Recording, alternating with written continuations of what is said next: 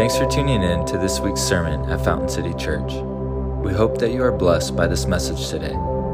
If you'd like to learn more, you can check out our website at fountaincity.org.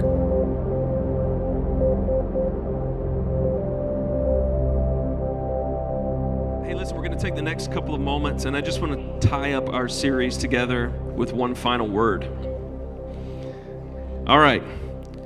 Go ahead and turn in your Bibles to Luke. Uh, I'm sorry. I'm sorry. Philippians chapter 2, verse 3 will be kind of our primary text this morning. This is what I'd like to do. I just want to run through. This is what we've talked about the last seven weeks.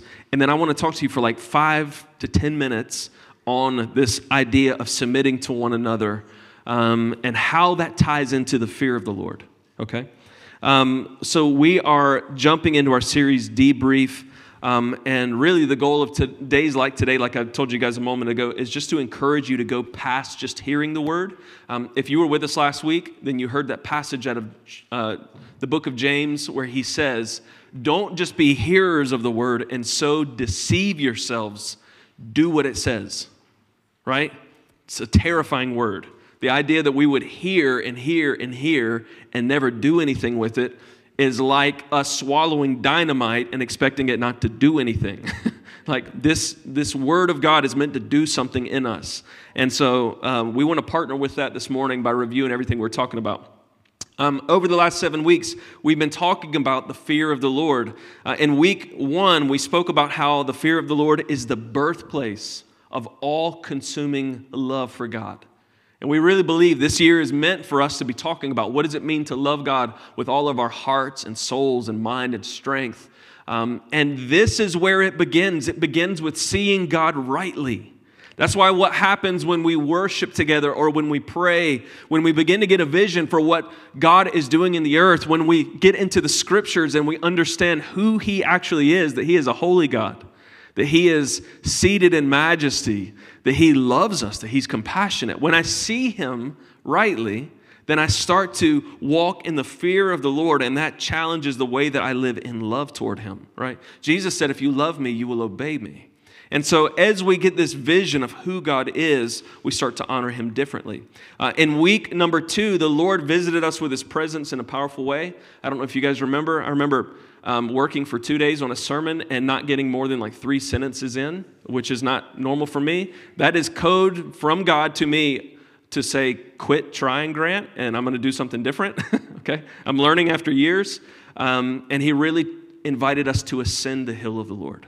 Um, that passage out of Psalm chapter 23, I believe, or 24, where He says, Who can ascend the hill of the Lord? He who is, who is blameless who has clean hands and a pure heart, who doesn't lift up his soul to an idol or swear by what is false.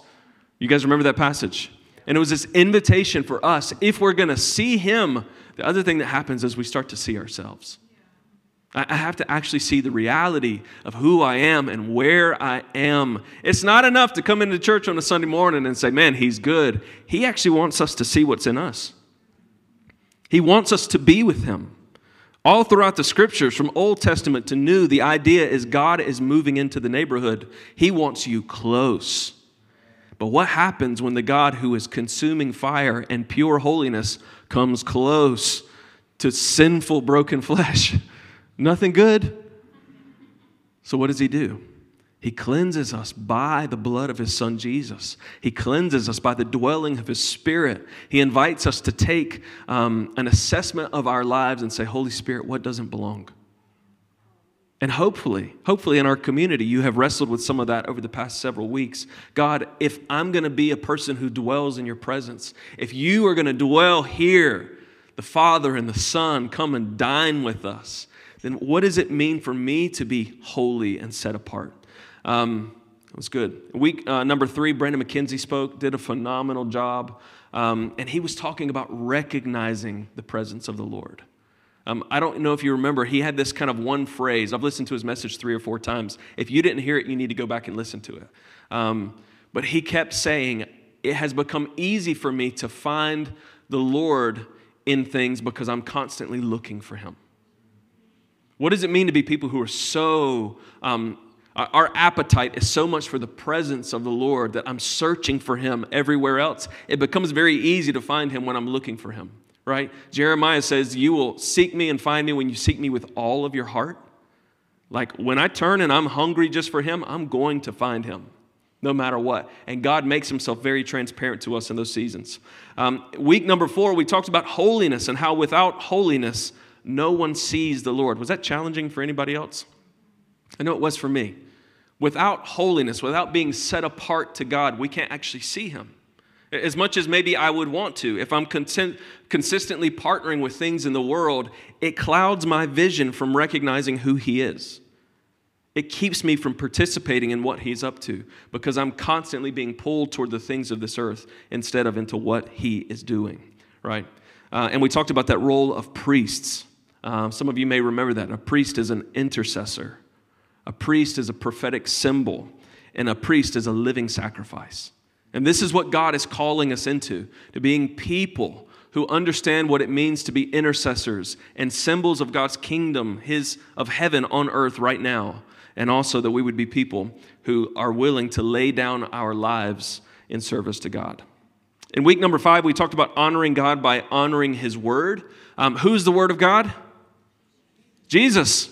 Hebrews 4:12 tells us that the word of God is living and active. He's sharper than any double-edged sword and he penetrates to dividing my soul, the, the fleshly, fallen parts of me, from my spirit. Those parts that are redeemed, it's his breath in me. And that he judges the thoughts and the attitudes of my heart. It's the way that the Spirit gets in and he begins to remove the things that don't belong. It's a process that we call sanctification. And how many of you know if you belong to Jesus, then his Spirit is actively at work in your life. And when you partner with him, you grow. Good? Sanctification. Okay. Last week, we spoke about honoring the word of the Lord and not allowing our hearts to grow hard, but to repent and to stay open to his voice at all cost. And so, my hope is, my prayer is this week, uh, you have been wrestling with what it means to make sure that your heart isn't hard. Does anybody this week, you feel like the Lord really kind of use that to speak to you, kind of check some things in you? Anybody? Be willing to share? Oh, lots of hands. Okay, praise God. Good. Yeah, it's really easy for us, folks, uh, to just kind of like get super familiar with God and for our hearts to go hard. Um, and so he wants to check that thing in us. Uh, it's in Hebrews where he says, Today, if you hear his voice, do not harden your hearts like those in the rebellion in the wilderness. Do not harden your hearts. And so today, we want to make sure that our hearts are tender and soft to him. Okay, everybody good? All right, I'm going to speak for the next 10, 15 minutes on the last way that we fear the Lord and honor his name.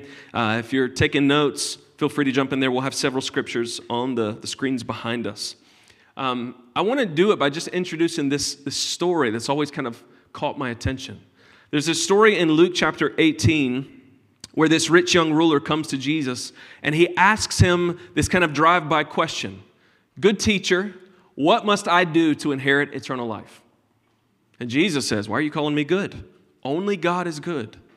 But in this moment, if you're standing there, Lindy, and you hear this guy say, Hey, teacher, what should I do to inherit eternal life? What do you expect Jesus to say?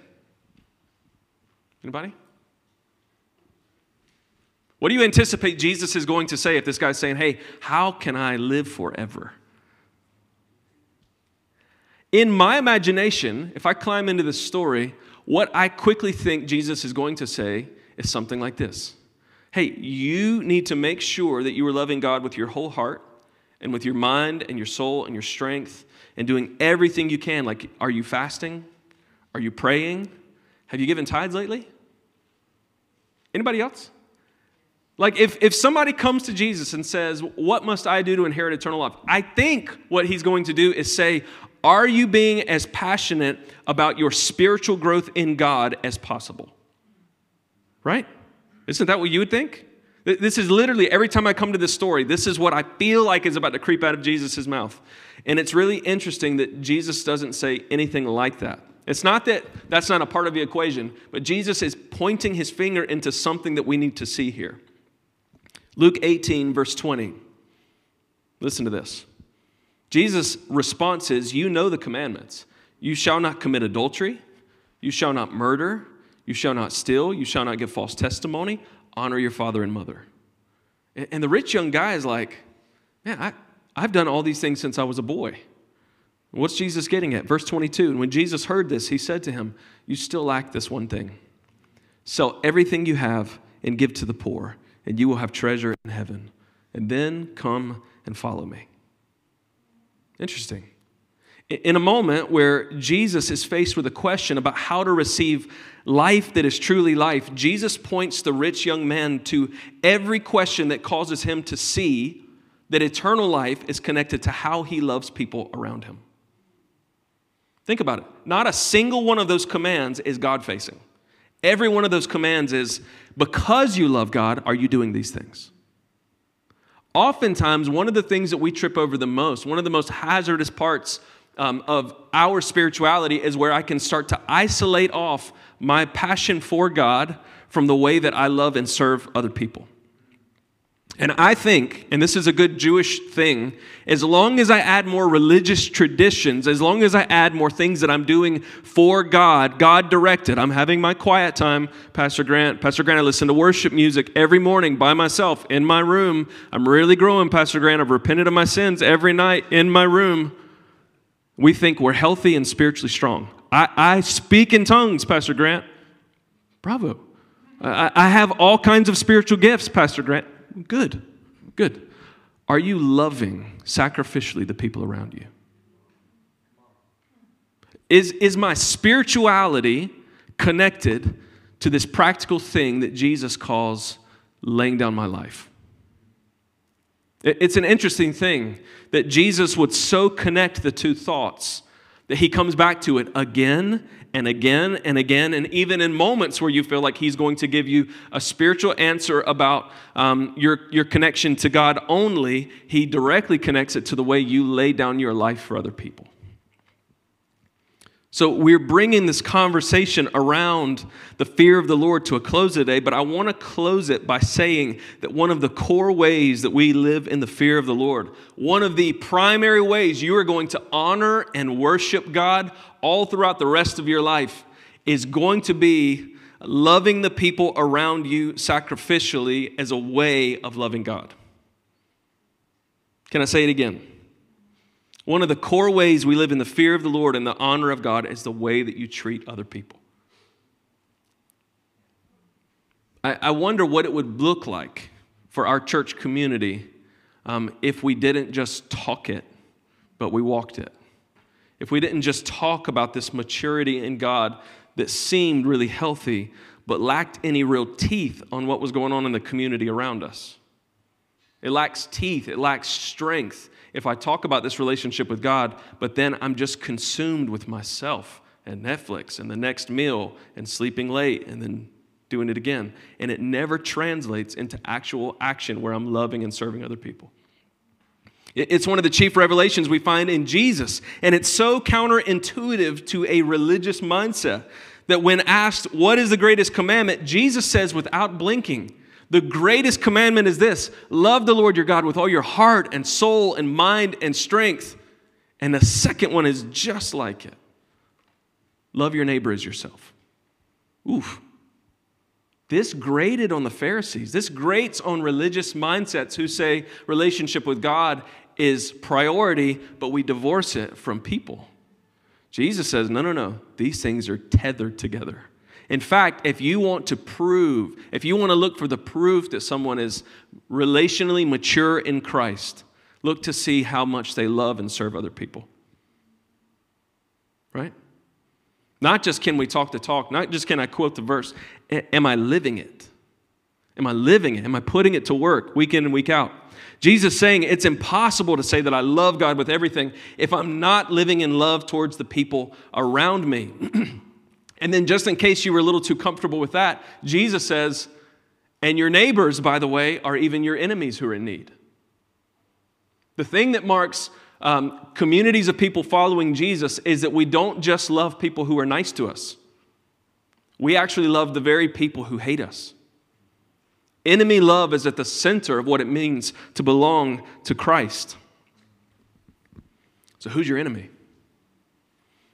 Are you putting this passion and love for Jesus, this worship on a Sunday morning, this kind of zeal for the Lord? Does it translate into the way you're loving even them? He says, My disciples will be known by their love. Jesus said that. My disciples, those who say that they follow me, they will be recognizable by the way that they love other people. Not known by their knowledge, not known by their special events, not known by their services. My disciples will be recognized by love. Love, not, not the kind of love that we kick around in my generation and below, like I love you, but I'm not really gonna like do anything for you or help you in any way. Don't call me if your car runs out of gas. I don't care if you're moving on Saturday. I'm busy, right? Not that kind of love. The kind of love that sees someone so much as a part of me that if Nacy reaches out, even if it's inconvenient to me, I know that it is my responsibility as a little finger in the body of Christ to move in cooperation with the Spirit who delights in her, that I will equally pour myself out for her. You with me? Do you feel that kind of unity and intensity that is portrayed in the body? This is what he calls us to. So hear me. Are you recognized by love? Can people look at your life and say, God, that is one of the most loving people I've ever been around? I think the older I get, the more that I realize how important this is. That when people are around me, when they're around you, that they would walk away, and the feeling that they would carry, Noel, is I don't know if he's smart. I don't know if he's genuine. I know he's really, really loving. Like, really, really, he will love me. When you die, will people be tempted to etch that into your headstone? Here lies a person who loved deeply. You know, I love the idea of being excellent at what I do as a, as a pastor. I'm even tempted sometimes to try to impress people, okay? Guilty confessions. But the thing that catches God's eye is the sacrificial love that you show towards others. You want to catch God's eye? Lay your life down for other people. It's, a direct correlation with your love for Him. Ephesians chapter 5, verse 21 says, Submit to one another out of reverence for Christ. Listen to that. Submit to one another out of reverence for Christ. Out of your fear and honor of Jesus, who has saved you and redeemed you, submit or subordinate yourself to somebody else. That literally means to place yourself below others as their servant. What are you talking about, Jesus? Paul, what are you talking about? People are going to take advantage of you. And Jesus says, submit to one another out of reverence for Christ. He completely flips how we do leadership, how we do authority, that even those who are in authority are called to serve, that each and every one of us is called to this dramatic form of service. Now, now what's the challenge here for us? What if I submit myself to you, but you aren't willing to submit yourself to me? It's a problem, right? If I submit to Jasmine, if I'm lowering myself to serve and meet her needs, it's not because I'm less than, it's that I think so highly of her because of what Christ thinks of her. That I'm willing to elevate and lift her. But if she doesn't do the same, it becomes really imbalanced, right? And many of us aren't willing to submit to somebody else out of fear that it won't come reciprocated. And so we actually just kind of stay at a distance and we don't serve and we don't lower ourselves and we end up with a community of people who are independent and still acting for their own, their own needs. And God is calling us to do something wildly different. He is calling us to be the kind of people who are willing, no matter your status, no matter your socioeconomic place, no matter anything, that you are willing to lower yourselves and serve other people. It's a wild invitation. Some of you in the room might be thinking, man, that's unwise. I got, I got taken advantage of before, Pastor Grant. Don't tell me this is the way. Because I know if I put myself out there and then people don't do the same, guys, it is the same picture that's in marriage. I am called to lay my life down for that woman right there, whether or not she respects me. Jesus has called me to faithfulness, to lay my life down regardless. And He has called her to love and respect and submit to me, whether or not I'm trustworthy. It is a dangerous picture if we're not both in this thing. Can I invite you into the dangerous picture of this living organism called the body of Christ and the church of the living God, where He calls you to faithfulness regardless of what the person to your left and right does? And when we both embrace this beautiful truth, it changes the world around us. Amen? Romans 12:10 says, "Be devoted to one another in love, honor one another above yourselves." Um, I've got more notes than I have time this morning. I should have known that. Um, you know, one of the mistakes that we have made is to move toward, um, like, I need to put myself down in order to honor and lift someone up. That's not at all what the scripture's talking about. He says, Be devoted to one another in love and honor one another above yourselves. It means to give preference to other people. Out of the fear of the Lord, out of knowing who He is and what He's done in me, I will give you preference instead of choosing first. It reminds me of that story where Abraham and Lot are standing and their men have started to get in fights and they're like, hey, we actually need to split paths. It's becoming too much. And Abraham, who is the chosen vessel of God to bring his kingdom to the earth, think about it, looks at Lot and he says, You pick first. I'll just take the leftovers out of whatever you think uh, you don't want. And God looks at Abraham and says, That's my boy. Good choosing, Abraham. Think about it. How often do we address relationships like that? Or in marriage? I want to go first. Let me tell you what we're going to do on a Friday night. You know? But Jesus says, hey, the, the best way here is to actually give preference to somebody else, to yield so that this person feels elevated. Hey, what do you want to do? What would it look like to create a community of people where we learn to yield to one another and say, What do you think? What do you think? What would you like? Because when I prefer someone else, I don't fight to get my way. I don't fight for people to do things the way that I want or how just how I see them. Serving others is my way of inviting God's protection and provision into my life because when I yield to others, I'm yielding to God. It's good stuff. All right, I'm going to close with Philippians chapter 2. I reread this this week, and one phrase punched me in the mouth. So I want to punch you in the mouth this morning with Philippians 2. Welcome. Philippians chapter 2, verse 3. Do nothing out of selfish ambition or vain conceit. Rather, in humility, value others above yourselves, not looking to your own interests, but each of you to the interests of others. Verse 5 In your relationships with one another. What did it say? In your relationships with one another. One more time. In your relationships with one another, have the same mindset as Christ Jesus, who, being in very nature God, did not consider equality with God something to be grasped he didn't consider it something to use to his own advantage, is what my translation says. Rather, he made himself nothing by taking the very nature of a servant, being made in human likeness, and being found in appearance as a man, he humbled himself, and he became obedient to death, even death on a cross. In your relationships with one another, Jesus says, do that. How do I see myself? In connection with Emily Fisher or Jaleisha Fitzpatrick and say, you know what? I'm not going to consider equality or doing anything that's to my own advantage. I'm actually going to try to humble myself and be a servant. And what does it look like to fear the Lord in such a way and to see Him that the way I interact with the people around me changes completely? Amen? All right. Father, give us wisdom to apply your word this morning in our discussions together. God, I just ask you that you would antagonize our hearts, Lord, to see the truth, Father, that you would open our eyes. I confess, Lord, that what I'm talking about this morning, I haven't accomplished. Lord, for all of us, we're consumed with our own dreams and preferences and ideas. But Father, you've called us into a bigger kingdom where I'm not at the center, you are. And honoring you means loving and serving others around me.